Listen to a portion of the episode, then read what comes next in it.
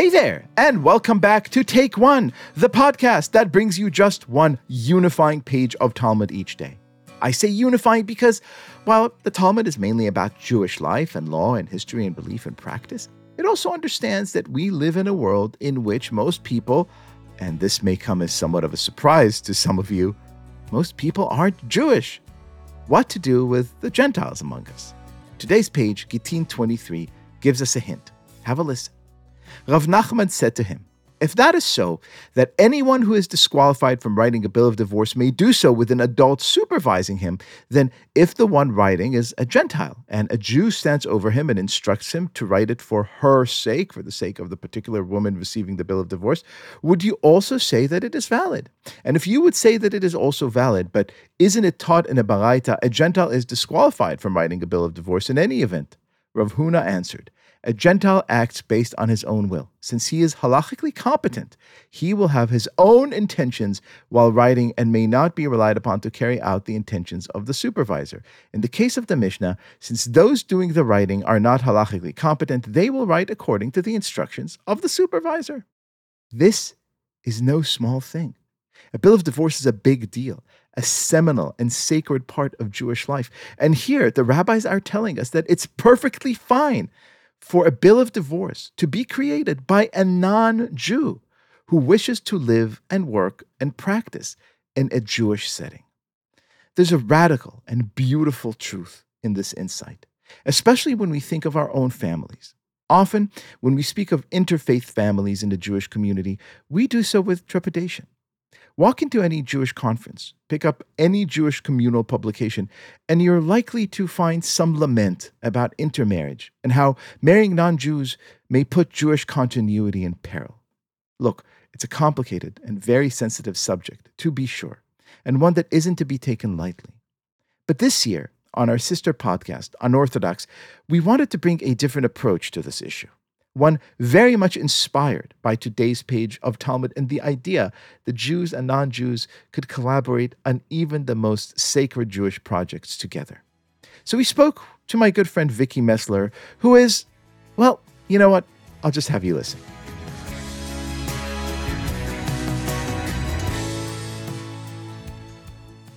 Vicki Mesler, welcome to Unorthodox. Thank you so much. It's great to be here with you. So will you tell us a little bit about what you do in your day job and beyond? Sure. I have been working in education for almost my whole life. And I worked with kids who were really struggling. And then I got into special education. And now I actually have merged my kind of love of education and special education with my interest in Judaism. And I work at a school for kids with learning challenges that is specifically focused on a Jewish education with special education support.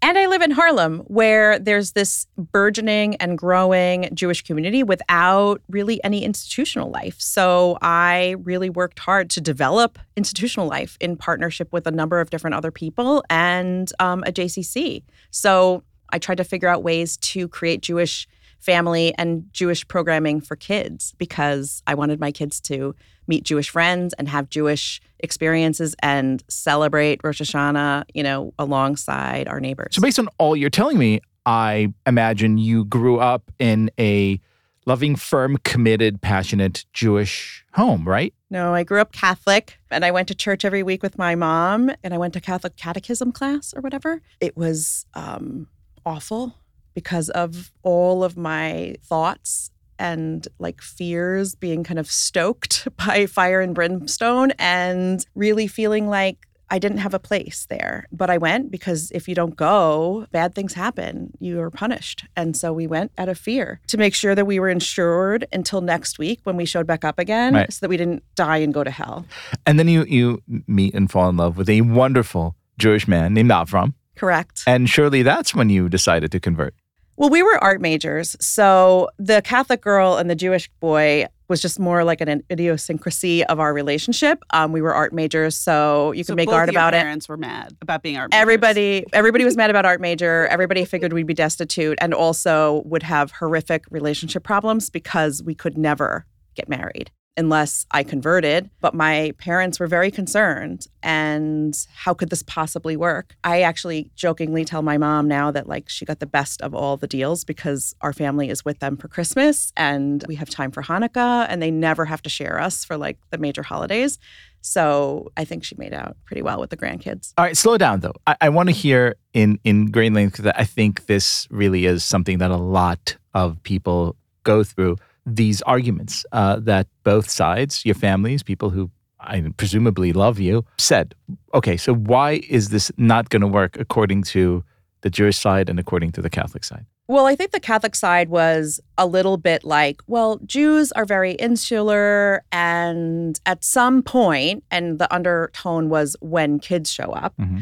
the Judaism will show up and you will be forced to convert because Jews want their children to be Jews and there's no room for you in who you are. And I was like, that's ridiculous. This doesn't sound like my husband at all. I mean, he was my boyfriend at the time, but we're like, we're cool. Like everything's cool. But it wasn't so easy. And I think that as we became more grown up and entered our later twenties, we started to really think about it. And it's like, well, what, would we have a Christmas tree? Like if we had kids, would we teach them about Santa? Would we have Easter egg hunts? But what about Passover? What about Hanukkah? And of course, I was like, let's do all the things because that's amazing and so fun. But there was a little bit of like, you know, discrepancy between the stories and like, well, if he's the person and the Jesus, like, what about, you know, there Moses? There can only be one. Yeah. So the question was kind of like, how do these ideas fit together? And so we went to the J C C in Manhattan and we took a class that was designed for interfaith couples. And the facilitator was amazing, but also I think couldn't help us, any of us, get through these like detail details. So she had us frame up the thing that you couldn't for your own self give up and the things that you could potentially compromise on. And I was very clear with my husband from the first moment was like, I don't give two hooty hoots about Jesus. Like it's mythology and like it's an interesting story, but like it doesn't make any sense to me. It has no place in my brain. But Santa is like a really big deal. And I don't know how to have children without magic and joy and expectation and like a little mythology and like wonder, like how does he do it all in one? Like a little bit of that magic is really part of childhood in my mind. And I was like, how do you not do that?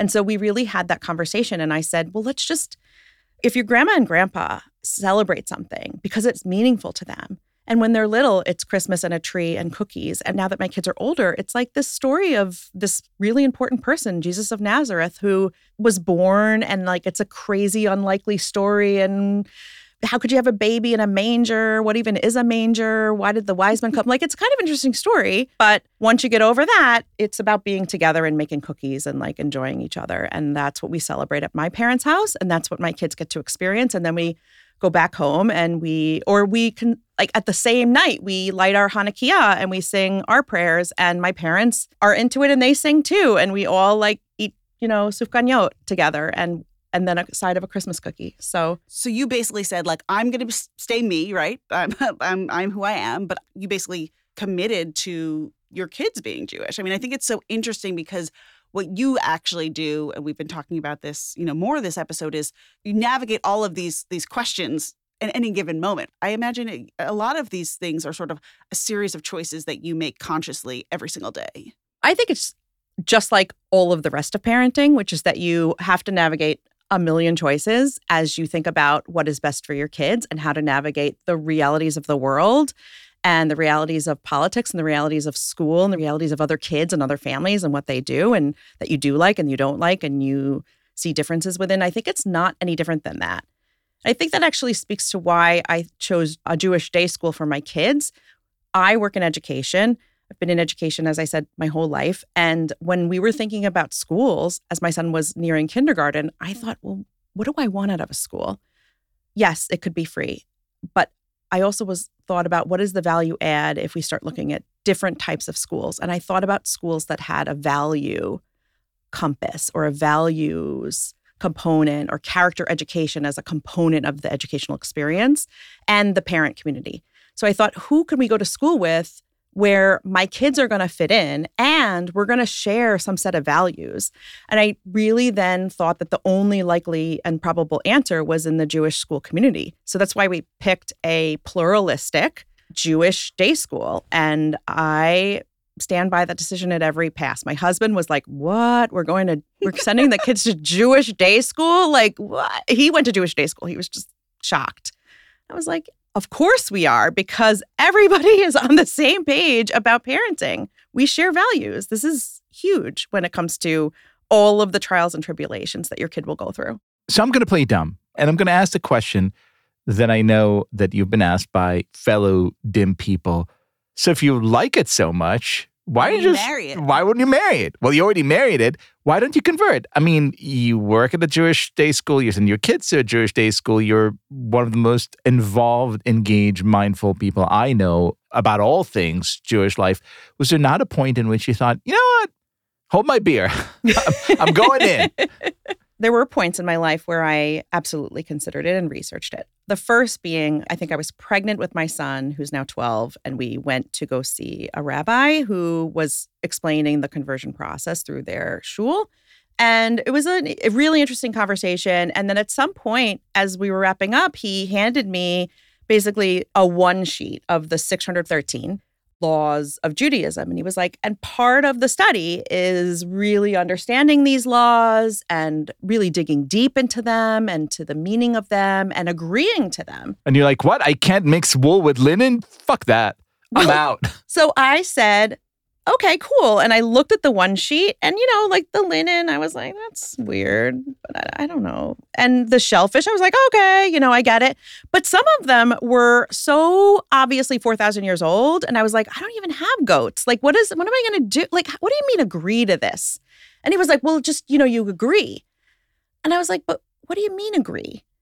And it, it just, this, it just seemed so nonsensical I mean, to me. I, I, Hold on. The assumption being the Jews agree on things? That was the process. That's I had to agree. And I said, okay, so I could like pretend to agree and then not actually do most of these. But what am I really converting to? Am I converting to pretend that I agree to something that doesn't make any sense? Am I converting so that other people will be happy and feel like I'm actually Jewish enough? Or am I converting because this actually has a meaningful movement of me from one thing to another? And I It just didn't make sense. So fast forward, I'm like currently much more deep in a Jewish life. And my son is actually studying for a bar mitzvah. And we found a sh- like a program that actually is calls it a B mitzvah because they degenderized it. I spoke to the rabbi and I said, do you guys do conversions? Like, because I'm kind of curious about, you know, how with bar mitzvah, you are asking the kids to really design this rite of passage experience and really define for themselves what entering a Jewish community and entering Jewish life as a leader means and how to show that in the ceremony. Couldn't we do that for conversion? And he was like, oh, yeah, I totally do that. But I call it integration. My mind was blown because that change of language for me was so significant because my whole life was stuck on the word convert. Like, what do we mean convert? I'm going to be this, and then I convert to this other thing? Like, that doesn't make any sense. But integration means how do you integrate the understanding of Judaism, the study of Judaism, the practices of Judaism, the, the community of Judaism into your life in some sort of meaningful way? And what does that mean for you? Um, and I find that thrilling. That's beautiful. You're in Jewish settings a lot. I, I don't want to you know, get too personal, but like, do you ever feel like people are judging you or writing you off or something? Like, do you have, do you feel like you have to prove something to people? I think my kids struggle with it a little more because I think that they never quite feel as Jewish as the other kids. And um, I get teased a little bit because I know absolutely zero Hebrew. And the kids are like, well, no wonder I got a seventy on the test because you don't know any Hebrew. Like, how am I supposed to learn it? But I think that they have to hide a little bit of the Christmas or only tell certain kinds of kids. But I think that they are feeling more and more comfortable because we also have a Jewish community in Harlem. We also have other Jewish families that we celebrate Shabbat with. And the Jewish is enough in many of the places where we have community. So I think that owning that and seeing that there's other people very similar to us and even you know, you could argue less Jewish than us or even farther from the Jewish that we practice. And it's fine. Like, everybody's in, and it's totally cool. And I just think that it's really lovely for my kids to grow up knowing that Judaism can be a lot of different things for different people, and especially at different times of their lives, because Judaism is something that you grow into, in my mind. Vicki Mesler, thank you for all you do for the Jewish community. It's really, it's just an honor and a privilege to, to talk with you and to learn from you.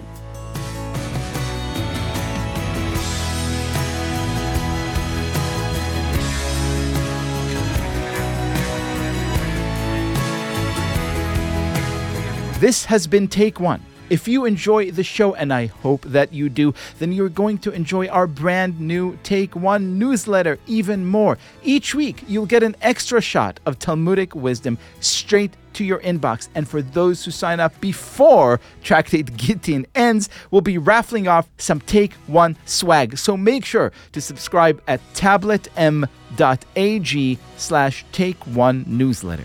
As always, please go rate and review Take One on Apple Podcasts or whatever platform you use to listen to podcasts. And you could get your Take One t-shirts, mugs, and other amazing form of swag at tablet studios dot com. Each week, we will be releasing new episodes Monday through Friday, covering the entire weekly portion of Daf Yomi. Take One is a Tablet Studios production. The show is hosted by me, Liel Leibovitz, and is produced and edited by Darone Ruskay, Quinn Waller, and Elie Bleier. Our team also includes Stephanie Butnick, Josh Kross, Robert Scaramuccia, Courtney Hazlett, and Tanya Singer. For more information, go to tabletmag.com slash Take One or email us at takeone at tabletmag.com. You could find us on Twitter at Take One Daf Yomi or join our Facebook group by searching for Take One Podcast. I hope we have made your day a little more Talmudic.